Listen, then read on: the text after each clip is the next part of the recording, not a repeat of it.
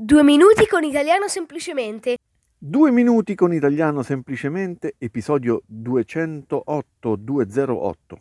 Allora, il termine discapito, discapito è quasi, quasi identico al termine scapito, che è stato oggetto dell'ultimo episodio, ma ho detto appunto quasi, ok? Quasi identico. Vediamo, vediamo qualche esempio di utilizzo di questo nuovo termine discapito. La legge va a discapito delle persone più povere. Abbiamo, eh, preso, eh, abbiamo preso questa decisione a nostro discapito. Abbiamo preso questa decisione a nostro discapito. La biblioteca è stata chiusa a discapito degli utenti. Le politiche sociali sono spesso a discapito delle donne.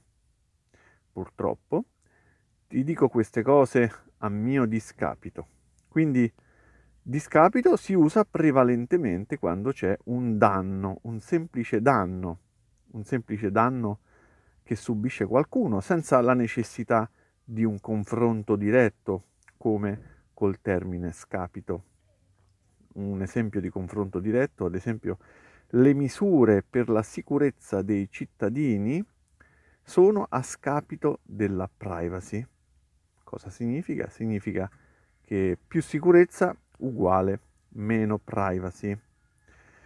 Prima ho parlato di danno contro qualcuno, eh, perché discapito si usa quasi sempre con le persone, e se uso eh, mio, tuo, suo, oppure per me, per noi, eccetera, non posso usare scapito. Questa è un'altra differenza. Eh, ad esempio, faccio questo a mio discapito. Questa cosa va a tuo discapito. Le decisioni non vanno mai a suo discapito.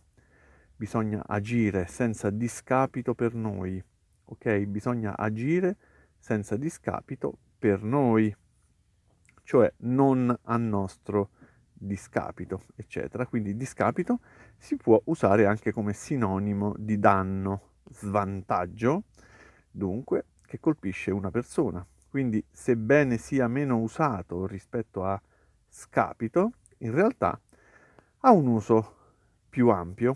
Ora, adesso per terminare questo episodio, eh, ascoltiamo un, eh, una frase di ripasso, nonostante questo vada sia a scapito che a discapito della breve durata.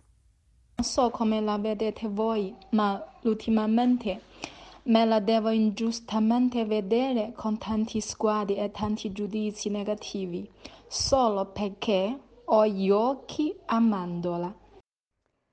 Propongo una sfida, per far sì che tutti coloro che diffondono voci falsi e tendenziose in questi giorni riguardo al coronavirus siano colti alla sprovvista con atti e parole di solidarietà. Balza agli occhi che ci siano forze politiche che non lasciano nulla di intentato per seminare odio e nutrire sentimenti razzisti. Tocca a noi, che siamo di diverso avviso, a difendere coloro che vengono ingiustamente aggrediti e umiliati. Finora abbiamo infatti abbozzato troppo. Bisogna rompere gli indugi e iniziare a guardare la sostanza, non la forma.